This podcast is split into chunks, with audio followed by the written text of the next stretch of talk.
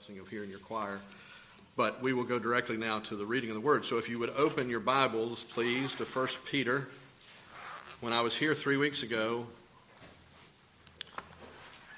uh, I started in 1 Peter, and I thought, might as well continue. So we're going to uh, read in 1 Peter chapter 2, beginning with verse 1. Therefore, rid yourselves of all malice and all deceit, hypocrisy, envy, and slander of every kind. Like newborn babies, crave pure spiritual milk, so that by it you may grow up in your salvation, now that you have tasted that the Lord is good. As you come to him, the living stone, rejected by men but chosen by God and precious to him, you also like living stones, are being built into a spiritual house to be a holy priesthood, offering spiritual sacrifices acceptable to God through Jesus Christ. For in the scripture it says, See, I lay a stone in Zion, a chosen and precious cornerstone, and the one who trusts in him will never be put to shame. Now, to you who believe, this stone is precious. But to those who do not believe, the stone the builders rejected has become the capstone and a stone that causes men to stumble, and a rock that makes them fall. They stumble because they disobey the message, which is also what they were destined for. But you are a chosen people, a royal priesthood, a holy nation, a people belonging to God, that you may declare the praises of him who called you out of darkness into his wonderful light. Once you were not a people, but now you are the people of God. Once you had not received mercy but now you have received mercy. Dear friends, I urge you as aliens and strangers in the world to abstain from sinful desires which war against your soul. Live such good lives among the pagans that though they accuse you of doing wrong, they may see your good deeds and glorify God on the day he visits us. This is God's word. Let me pray before we begin. Heavenly Father, we thank you again for your goodness to us, for your many blessings that are beyond being able to be counted. Thank you for the opportunity to be in your house, to be with other believers, to look into your word. I pray, Lord, that you would uh, bring to my mind the thoughts that uh, you want me to bring out. I pray that you would protect us by your Holy Spirit from anything that is said that's not in accordance with your word, and that you would only let us hear what your word has to say to us.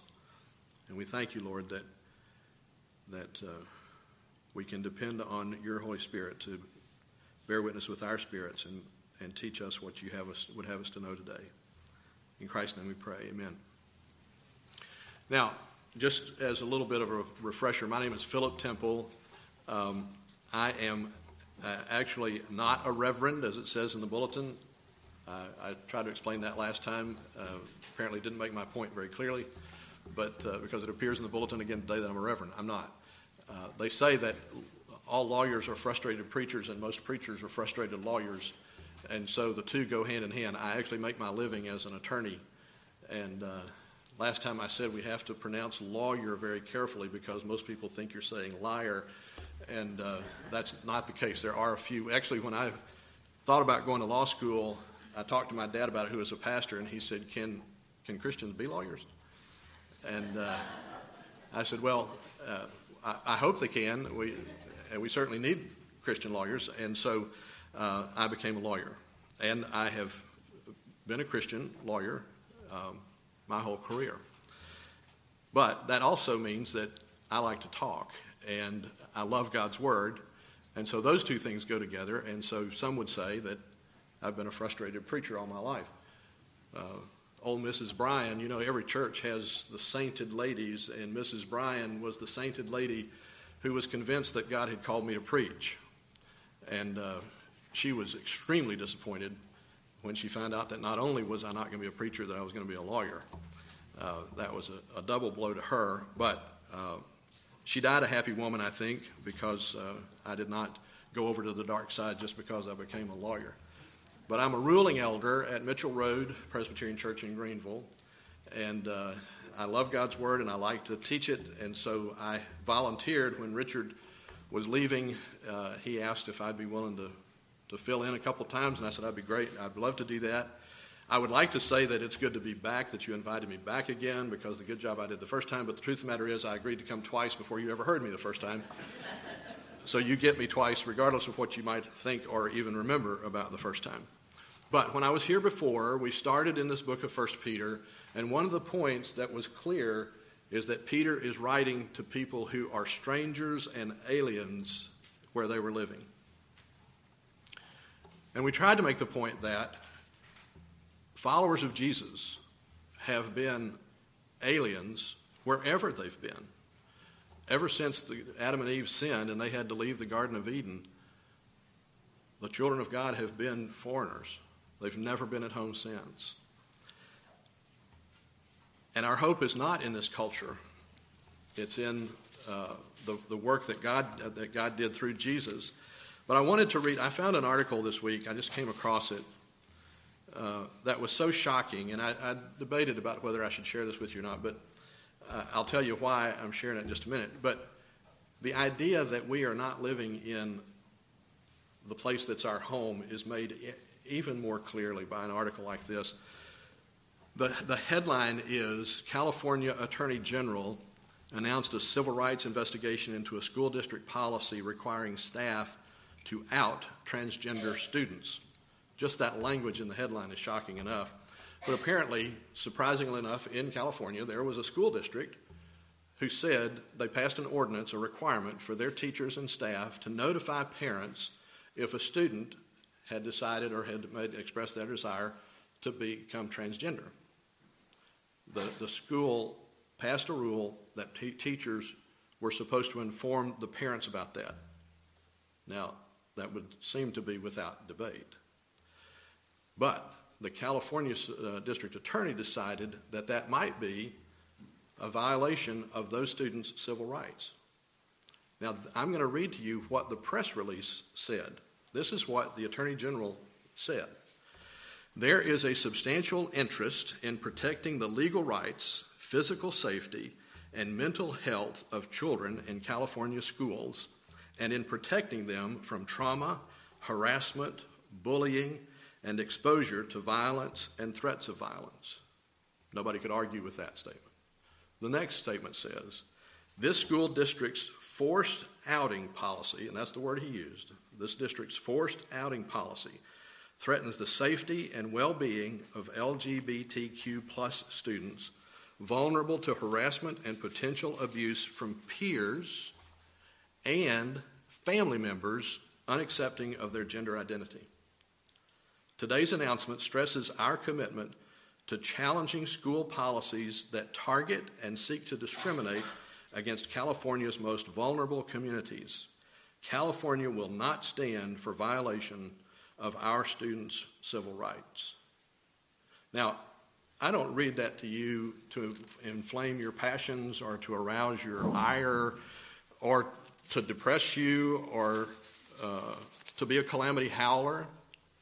I read that because we can say, we know we're in a foreign land, but if you think, or if we think, my wife reminds me I shouldn't point at people when I talk. If we think that culture is somehow going to get better, we're sadly mistaken. We live in this kind of world now, and that's a frightening experience. But, like I said, believers in Jesus, followers of God, have been in a foreign land since Adam and Eve left the Garden of Eden. And it's just like Ecclesiastes says there is nothing new under the sun.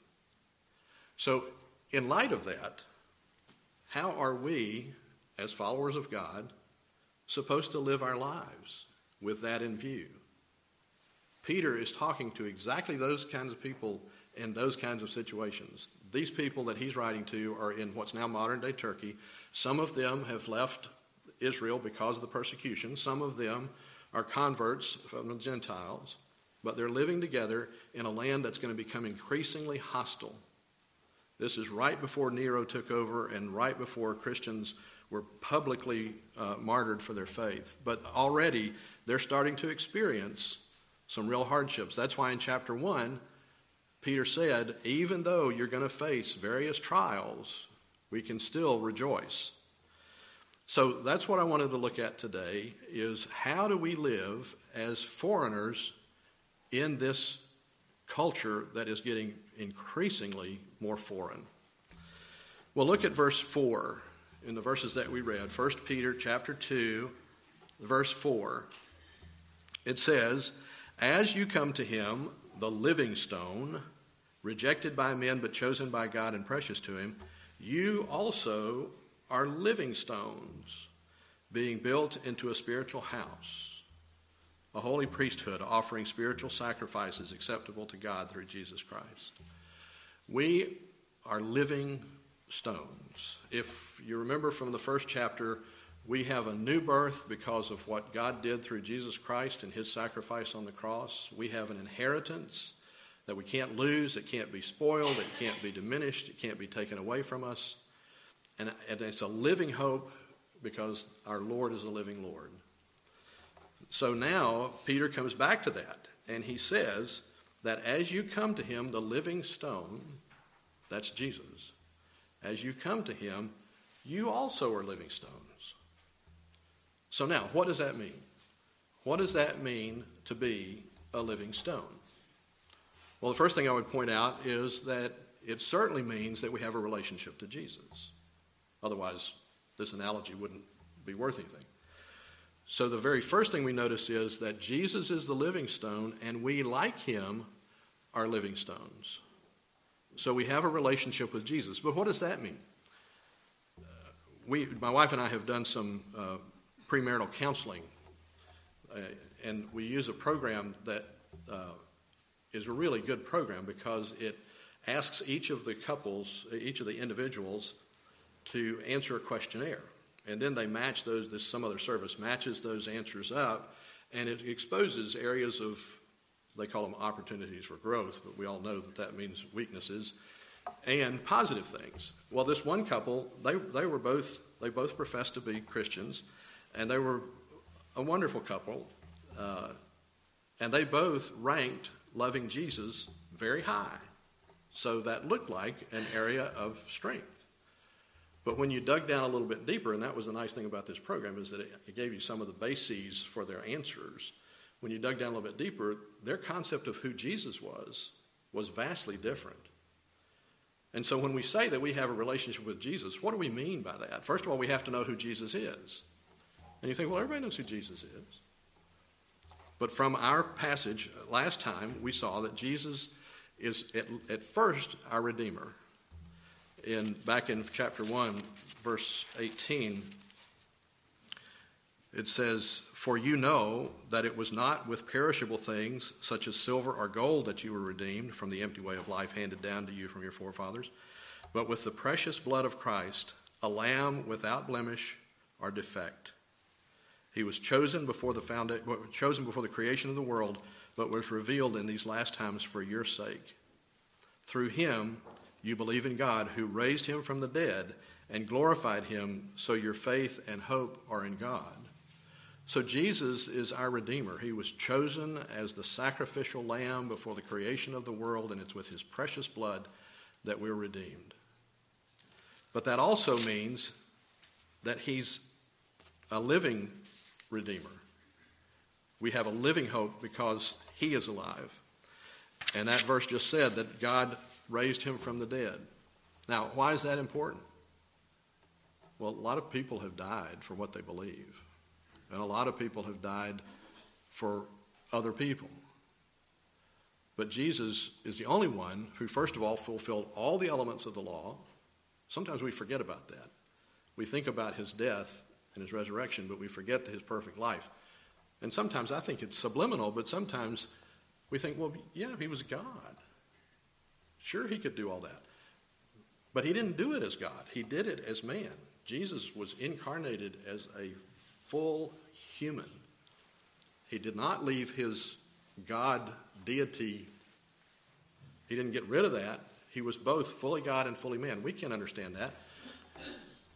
But what we do need to understand is that he fulfilled every element of the law as a human being. Nobody else could ever have done that. And then, not because he had any sins to die for, he presented himself as the living sacrifice. And so that's great, but he was still dead until God raised him from the dead. So not only did he lead a perfect life and he sacrificed himself, he is our living Lord because God raised him from the dead. Paul talks about that uh, in 1 Corinthians chapter 15. There's a great discussion on the resurrection because the debate in Paul's day was that there were some people who professed to be believers who didn't believe that there was any resurrection. This is really corny, but most of those people were called Sadducees. There were Pharisees and Sadducees, and the way you can tell the difference is that the Sadducees didn't believe in the resurrection, which, which made them sad, you see? That's really corny, and I'm sorry, but that, that just popped into my head. And it's, it shows again that a speaker should be very careful about saying things that pop into his head. But Paul has a great discussion in, in 1 Corinthians chapter 15 about the resurrection in general. But the point that he makes is in verse 17, where he says, And if Christ has not been raised, your faith is futile, and you are still in your sins. So it is absolutely not only essential, but critical that Jesus is not only our Redeemer and our living hope, but He's our living hope because He's our resurrected Lord. He has defeated sin and He has defeated death. And so He alone has the right to be, be called our Redeemer, and He is our living Redeemer. So our faith is not futile. And that makes Him our cornerstone. And that's what our passage says. It says, As you come to Him, the living stone, rejected by men but chosen by God and precious to Him, you also are like living stones being built into a house. And it goes on to say in verse 6 I have I see I lay a stone in Zion, a chosen and precious cornerstone. Now, what's the importance of the cornerstone? The cornerstone is that part in this kind of construction that determined the rest of the building. It had to be plumb and straight, and if that cornerstone wasn't set correctly, if it wasn't the right cornerstone, the building's going to be all out of whack. Now, I just I read an article too not long ago about the Leaning Tower of Pisa, Pisa, and I didn't know this before. I thought the ground settled and you know it just leaned over. The truth of the matter is, they determined that the footings that were poured for the foundation of that were off just a few, maybe not even inches, just a little bit. And they didn't realize it until they got to the third story of the thing, and somebody said, I don't think that thing looks straight it was actually starting to lean when they got to the third story. But they thought, well, we've gone this far. Let's just go ahead and add the rest of it. And so they built it, you know. And sure enough, if you look at the pictures of it, uh, it's leaning. And it wasn't until recently that they discovered, uh, or, technology led them to the place where they could actually uh, stabilize it so that it's not going to fall over. But they also, that technology was also such that they could have straightened it up. But they didn't, because then it wouldn't be the Leaning Tower of Pisa anymore, and that's what people go see. So they stabilized it and left it leaning. But my point in all that is that the reason that it's leaning is because the foundation was off. Um, I am a, a do it yourselfer. I like construction. Uh, I have four grown sons, and we're very thankful for them. Um, and I like to help them with things in, in construction, buying houses and that kind of thing. Now, I won't tell you what really happened, but the gist of the story is that I was helping one of my sons put an addition, little addition on the house, and there was vinyl siding on the house, and the new addition met in a corner, made a corner. So all we had to do was to match up the siding where it was, because we didn't take that off, just match it up, and it was right beside a door, so there were pieces about this long. And uh, I was cutting, my son was putting them on, cutting, putting them on, cutting, putting them on. We were working really fast. Uh, and after about the third or fourth piece, I noticed that they weren't matching in the corner. And I pointed it out to my son, uh, who didn't think it was a problem. Well, that's a whole different part of the story. Uh, and those are the details we won't get into. My point of that story is that if that first one was off, then the rest of them are going to be off. And you might not notice it at the beginning, but over time, it's going to be way off. So if we put our confidence or our relationship in anything for our spiritual life other than Jesus as the cornerstone, then we're going to be off. So it's a Sunday school answer to say you need to line your life up with the cornerstone. And that's a true statement. But what does that mean? Have you ever noticed that there are lots of things that we say in the Christian life that we all kind of understand, but sometimes doesn't really make sense? So when we say that we need to line our life up with the cornerstone, what does that mean? How do you do that? Well, some time ago, uh, I was teaching a class on finishing well, and it was mainly about old people dying well. But I came across an article by Jerry Bridges. Jerry Bridges ended up being the, um, the leader of Navigators, and his life story is a fascinating one for a guy who uh, he's brilliant, but from a physical standpoint, he didn't have a whole lot to uh, commend himself. Uh, he was odd looking, he had a squeaky voice, uh, but a brilliant mind, and he wrote voluminously, and he also spoke publicly. And I was really surprised when I heard him deliver this lecture because he wasn't a great speaker, but he was a great thinker. And he came up with four essentials to finish well. And these four essentials are not just to finish well, these four essentials are going to make sure that we line up with the cornerstone. And I'm going to tell you what those four essentials are. These are his words. One, daily time of focused communion with God. Now, any relationship takes time. And we all know that.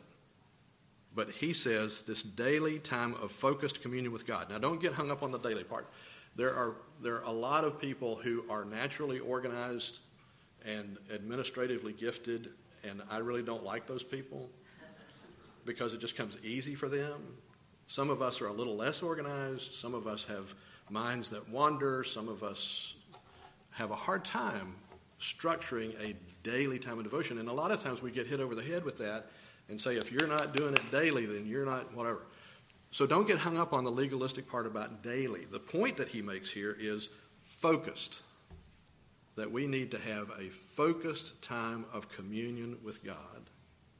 And that can happen in a variety of ways. We won't go into how you can do that, but there are a lot of ways that you can have. But the idea is to both speak with God and listen to what God says. There was a lady who was a friend of ours. Uh, she became a friend of ours. You may have heard of her. Her name was Darlene Deibler Rose. And she wrote a book uh, called The Evidence Not Seen. And it's about her time as a prisoner of war during World War II as a young lady missionary in, in Indonesia.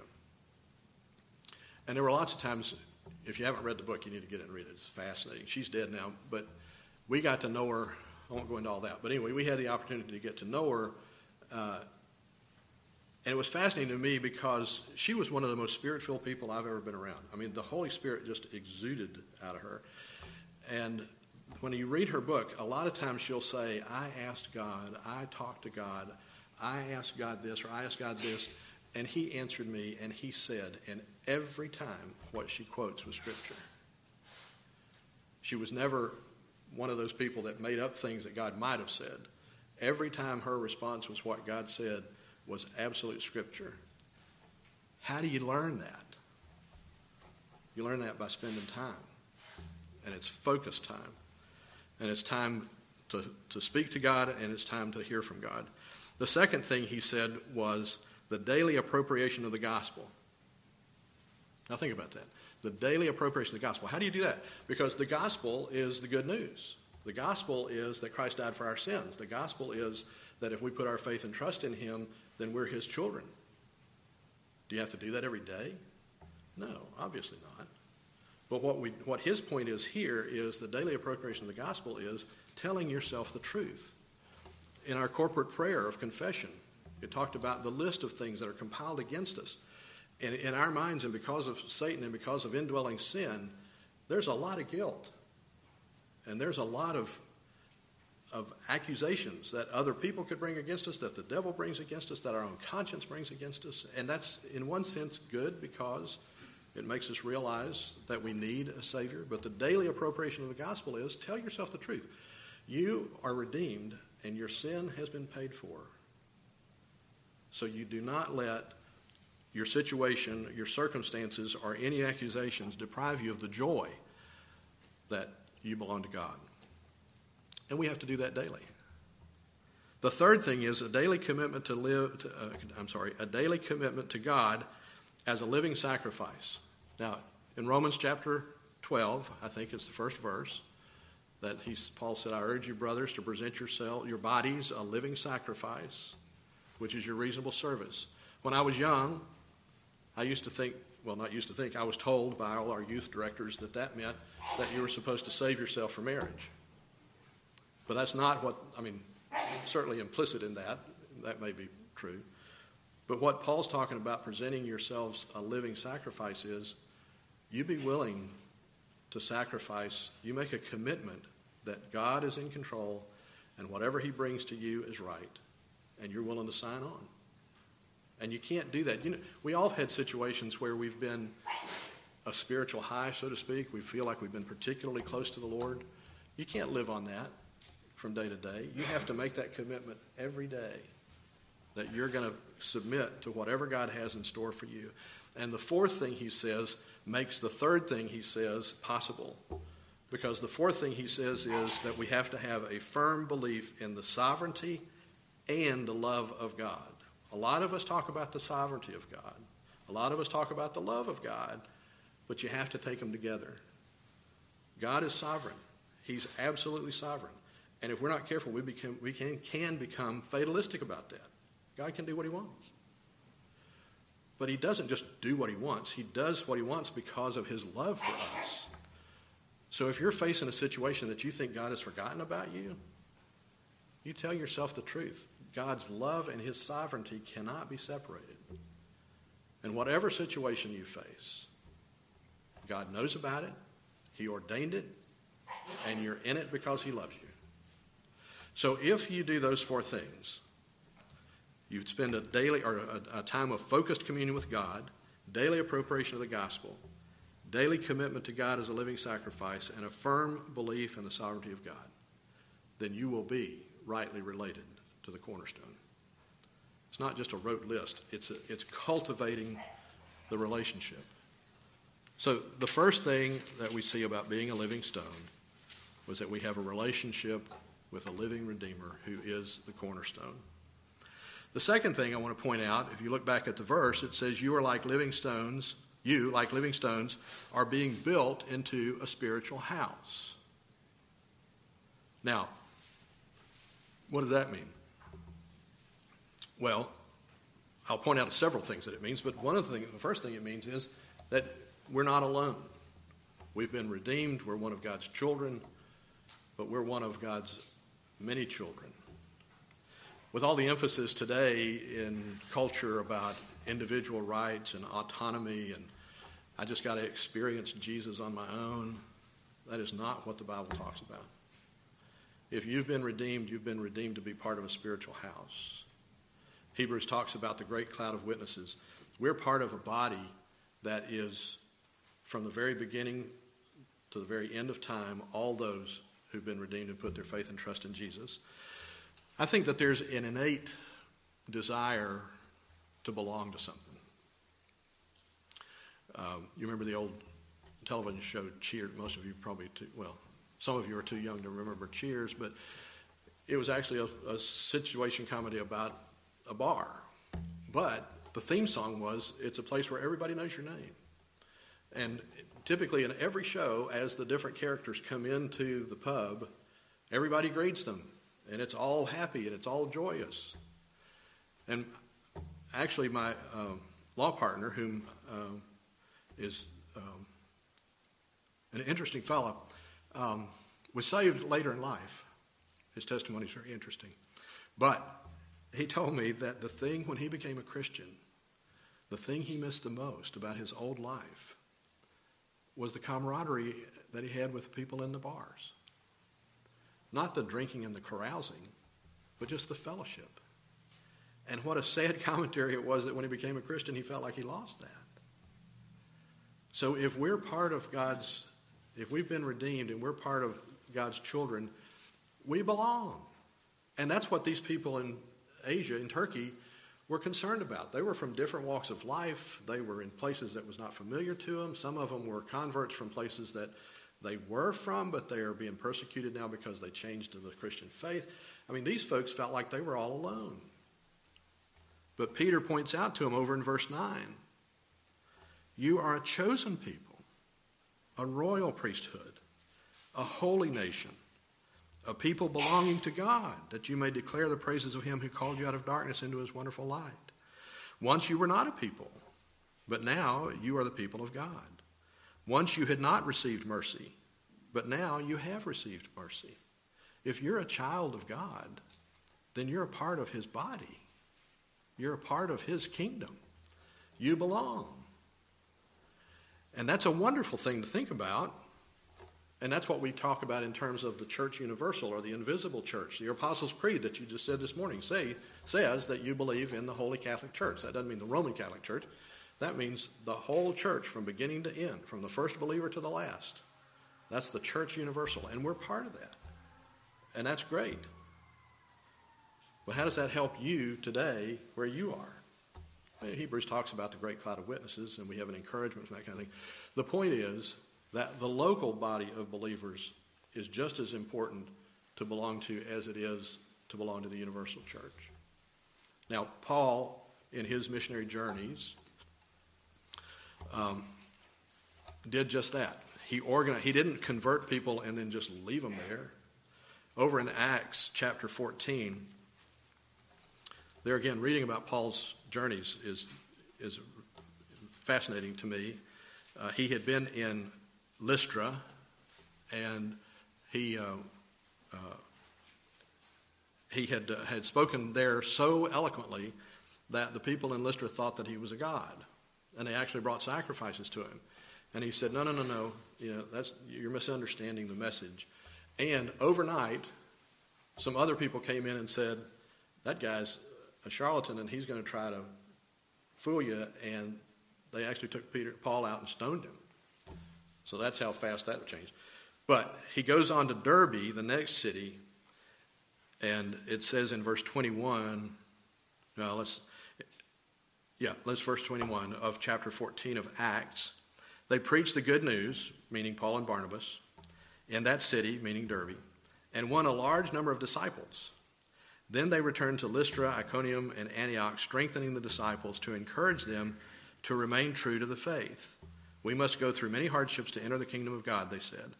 And Paul and Barnabas appointed elders for each of, for them in each church, and with prayer and fasted committed them committed them to the Lord in whom they had put their trust. So it's not just enough to be part of the universal kingdom the way the church is organized from the very beginning, after Jesus was, was resurrected and went to heaven, the, the early church was the organizing into local bodies, appointing elders, and meeting together. So, part of being a living stone is being built into a building, and that building, at least in part, is the local church. So, now what does that mean for you all as part of a local church? What do you do? Well, look back at verse 5 again. It says, You also, like living stones, are being built into a spiritual house to be a holy priesthood offering spiritual sacrifices acceptable to God through Jesus Christ. So, what is the local church to do? The local church is to offer spiritual sacrifices. Now, there may be other things that you do, but the, this says that the church is to offer spiritual sacrifices acceptable to God. Now, Peter says here that believers are a holy priesthood. That's clearly a reference to the Old Testament priesthood system, and that's no longer necessary since Jesus has uh, redeemed us. So now we are each part of a royal priesthood to offer sacrifices. This says spiritual sacrifices. That cannot mean anything to do with the old sacrificial system. And it can't mean sacrifices that have anything to do with the propitiation of our sins because Jesus already took care of that. So, what are spiritual sacrifices? What kind of spiritual sacrifices do you make as a, a spiritual building? Well, I'll point out three. You can think of all you want, but I'll point out three. Um, one is worship, what we're doing today. That's a spiritual sacrifice. You come and you blend your voices, you hear each other sing, we hear the reading of the word, we confess our sins, we reiterate what it is that we believe, and we hear the preaching of the word, regardless of how good or bad that might be. Uh, and that's a spiritual sacrifice. And there's a benefit from doing it together. Now, you all saw what happened during COVID and how that affected not being able to get to, for some people affected not being able to get together to worship. There's something about corporate worship that you can't have worshiping by yourself. The Presbyterians call that a means of grace. One of the ways we experience God's grace and His encouragement is by meeting together and worshiping together. Now, I know I'm preaching to the choir because you guys are here. But we'll get to some, some of those issues in just a little while. But my point is that worship is something that's to be done together as a spiritual sacrifice. One um, number of years ago, when one of our kids was probably five or six years old, we were coming home from church, and it must have been a particularly moving service. I don't remember anything about it. But as we got in the car, my son said, Mom, I just feel all Gloria inside. He was five or six. Well, that encouraged our hearts that he felt anything other than boredom. But the fact that he said, I feel all Gloria inside. I've thought all, a number of times over the years, isn't that a great way to feel when you leave worship? All Gloria inside? That's what it is to meet together and worship together as a spiritual sacrifice. To feel all glory inside. Well, the second thing that might be a spiritual sacrifice is sharing your gifts with one another. We all have spiritual gifts, and I'm not talking about that list in Galatians about what the fruits of the Spirit.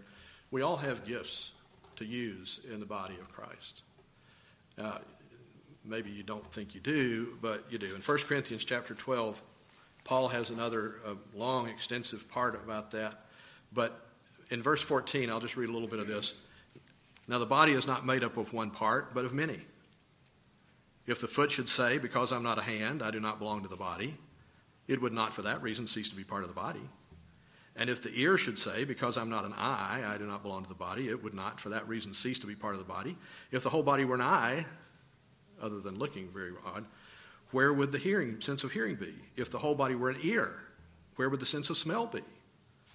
But in fact, God has arranged the parts in the body, every one of them, just as He wanted them to be. And if they were all one part, where would the body be? As it is, there are many parts, but one body. So everybody has a role to play. Maybe you think you don't have any gifts. My wife was involved in a ministry at our church that, that was a, a Bible study and time of encouragement for young mothers. And at one time, they had about 150 young mothers that were coming to that. And there was a lady in our church who was elderly, but she was so pleased to see that ministry. She wanted to help. And she said, I can't do much, but I can rock babies. And she came every Tuesday for years and sat in the nursery and rocked those babies so the mothers could go to that Bible study. You've all got something to contribute. I had another friend who couldn't help but make money. Now, that you would think that, that that would be a good gift. But he was frustrated about it. You know, I always thought that was so odd. He felt guilty because he made so much money, and he did it in two or three different businesses. He would start feeling guilty about making so much money that he would shut that business down and go start another one, and now would start making money. He just couldn't not make money. But think of the gift that is. If God gave you the ability to make money, then how much you could do with that gift. I've always told God, I would do right if you let me make money. I would give it away, but I must not be as sincere to the Lord as it sounds in my head because He's never given me that opportunity. But whatever your gift is, be willing to share it with the church. Everybody has abilities. You just need to find out what yours is. And then the third thing is to love one another. And that's a real sacrifice. Now you may say, now he's stopped preaching and gone to meddling. But loving one another is probably one of the most difficult things in a local body because we're all personalities. I've been accused of not liking people. I used to say my wife accuses me of that. That's not exactly true because she knows in her heart that I really do like people. But I generally don't make judgments about people right off the bat. Judy loves everybody she meets. I, on the other hand, am pretty neutral. It doesn't take me long to decide whether I'm going to particularly like some people or particularly dislike some people. I read a novel not long ago about an old curmudgeon retired detective. Uh, and the whole character development of him was just that he was just an, an old, miserable guy. And he was investigating this thing with his grown, grown grandson, so the interaction between them was very interesting. But at one point, he said something nice about somebody.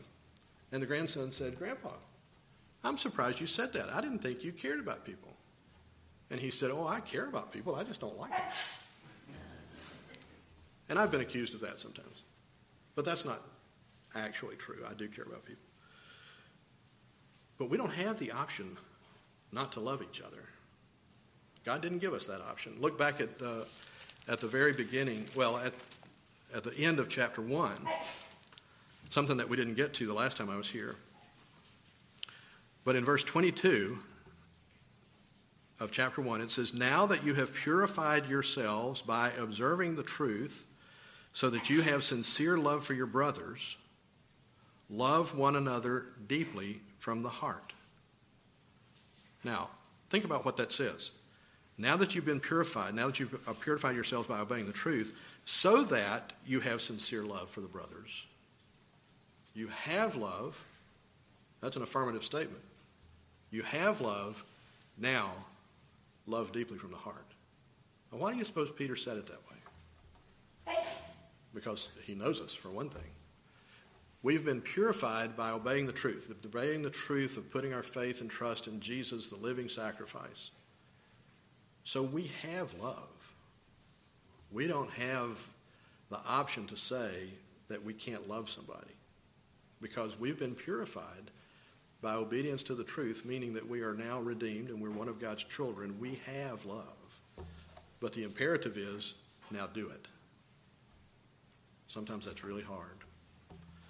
We all know people, well, maybe I shouldn't suggest that you start thinking about people that you know that you can't love or that's hard to love, but we all know we have them. There was a lady in our, a friend of ours, who was particularly difficult to love. And um, she still is, by the way. But my father died uh, when our children were still small, and he was out in Texas when he died, and uh, we were going to have to go out there. It was right at Christmas time, so we were going to have to leave and go. But we had a school program that the, Judy thought that the kids ought to go to. So it was Christmas time, the Christmas program. So we went to the Christmas program. When we came home, the lights were on in our house. And I, that was no big deal. Our house was always open. People could come and go uh, anytime. But the lights were on in our house. And when we went in, it was this lady that's particularly rank, rancorous most of the time.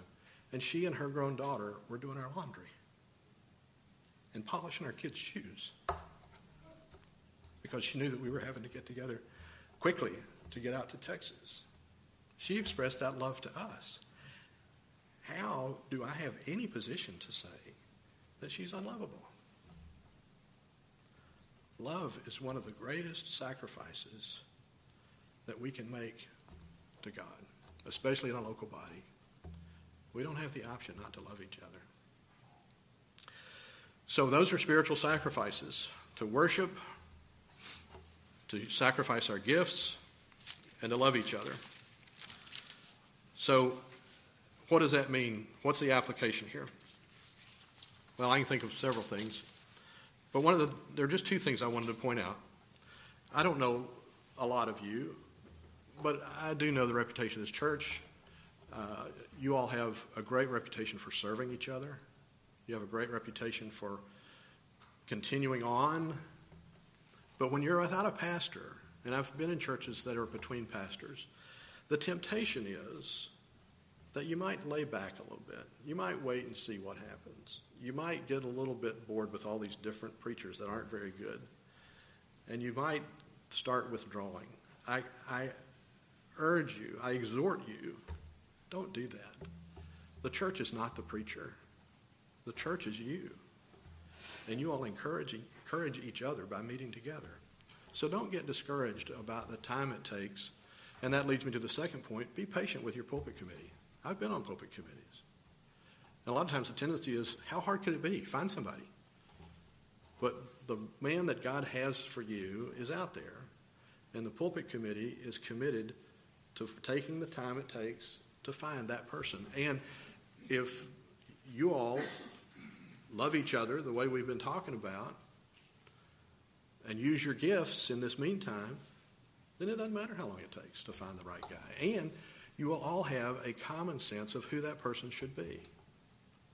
So be patient. Now, I said there were three things, but there are actually four about being part of a church. Uh, look at verse 11.